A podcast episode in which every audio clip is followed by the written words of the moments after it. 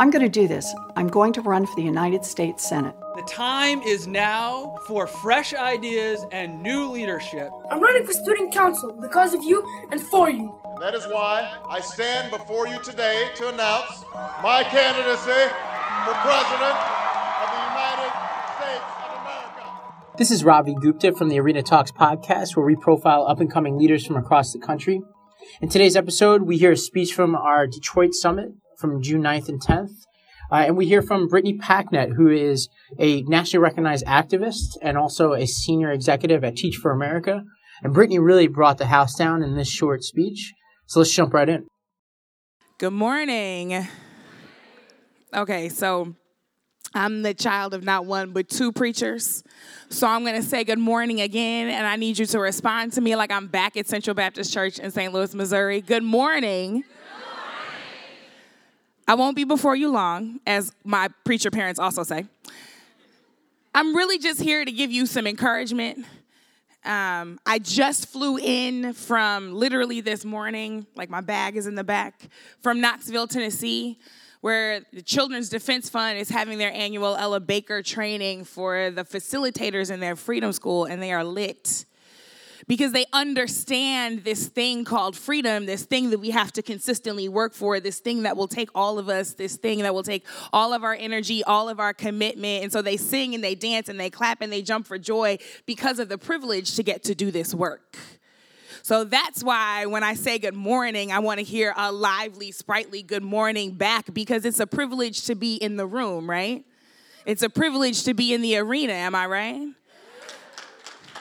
Some folks have to work on today in order to earn a living wage, in order to feed their family, so they can't be in this room, right?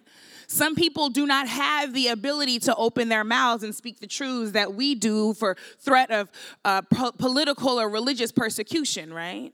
So when I say it's a privilege, that's not hyperbole, that's not just talk, I really mean it.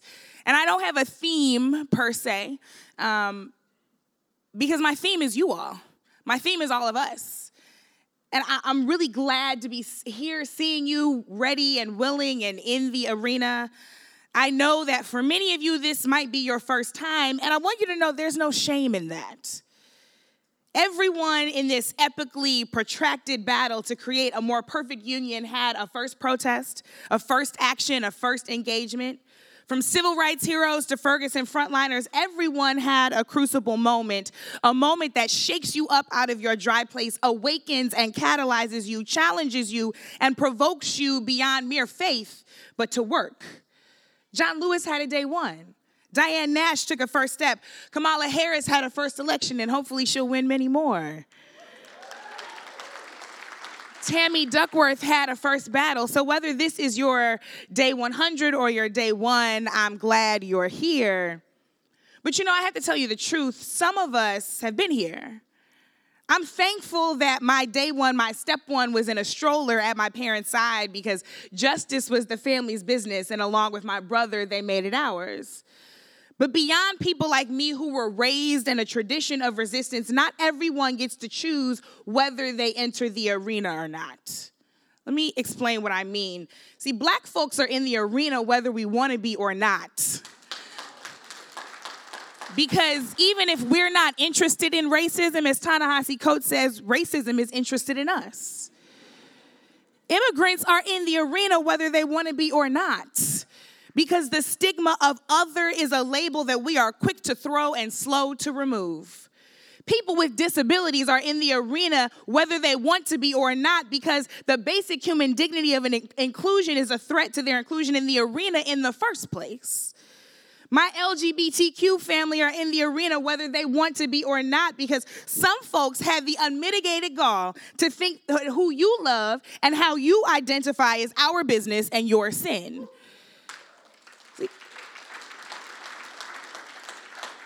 You know, women of color are in the arena whether we want to be or not. Am I right? Amen. because if we didn't show up, we'd keep having folks leading women's movements that leave us behind. And let's be honest, without women of color, everything would fall apart. But let me take this further because you see, Michael Brown Jr. didn't have a choice. Darren Wilson's bullet put him in the arena. Jordan Davis didn't have a choice. Michael Dunn put him in the arena. Trayvon Martin didn't have a choice. George Zimmerman put him in the arena. Sandra Bland didn't have a choice. Brian Encinia put her in the arena. The Charleston Nine didn't have a choice. Dylann Roof put them in the arena. 12 year old Tamir Rice didn't have a choice because Timothy Loehmann put him in the arena. Demarcus Stansbury didn't have a choice. Transphobia put him in the arena. Kalief Browder didn't have a choice. An entire system built on modern day slave labor put him in the arena. Our children don't have a choice because that cradle to prison pipeline puts them in the arena. So, yes, there are some of us who know this arena. Some of us who know this toil, this strife, this striving, this hoping, this back-breaking labor for which there is little reward and sometimes even less gain. But I've said it before and I'll say it again. I don't care how you got here, what time you got here, or why you got here. I don't care how you got woke. I just care that you stay woke.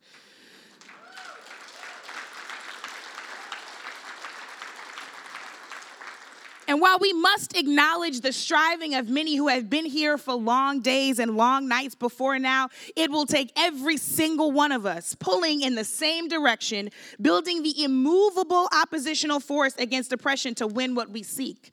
So we want you, we need you, we are stronger together. But now that you got woke, it's time to stay woke, and you have to make sure that you live woke. We must make sure that we stand in the arena for those who aren't earthly present with us to take a stand for themselves. We must make sure that in our privilege, we don't prioritize some struggles over others. So stand for Sandra Bland just like you do Elizabeth Warren. Stand for trans women of color just like you do gay white men. Stand for workers in New York and for workers in rural Missouri. Stand for children in Detroit and children in Flint. We must make sure we stand in the arena for those who have been here pledging to keep the most affected first. We must no longer make women's movements about white women alone. We must no longer put young folks in the back behind us and our egos. We must no longer be afraid to speak the truth because truth out loud and in public is an act of protest. Aim to become an enemy of injustice so powerful that the orange man in the White House will want to tweet about you.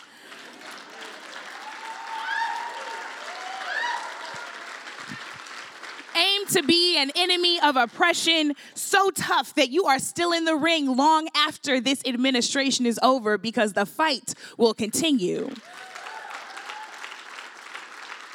So, so whether you just got here or whether you've been here, we must all correctly calculate the risk look danger in the face and decide to press forward toward the mark anyway. We must decide that our voice may cost us, but silence is always costlier.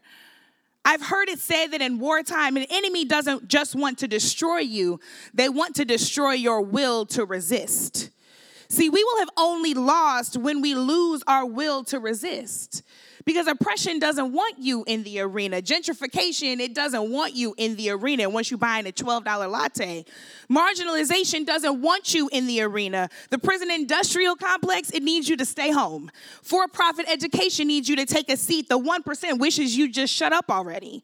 Supremacy doesn't want us in the arena because it knows that when we get together, its days are numbered. Supremacy doesn't want you in the arena, but love does. Hope needs you in the arena. Justice requires your presence. Equity needs you to show up and keep showing up. Liberation demands your participation. It won't be easy because the most important things never are. Tear gas doesn't taste good, I can tell you that personally. Many are the afflictions of the righteous, but it is always time for what's right. So I'm glad you're in the arena. I have hope because you are here. I know there are more of us than there are the people who want to diminish us. In the arena, we can overwhelm hate with justice, which is just love in action. In the arena, we can drown out all the isms with equity. In the arena, we operate knowing that none of us are free until all of us are free, and we don't leave marginalized people behind. In the arena, we don't perpetuate the same supremacy that we are looking to eradicate. In the arena, we marry love and power and use our power to cancel out anything that stands in the way of love. So now that you're here, now that you got woke, stay woke, live woke, and let's bust this thing wide open. Thank you.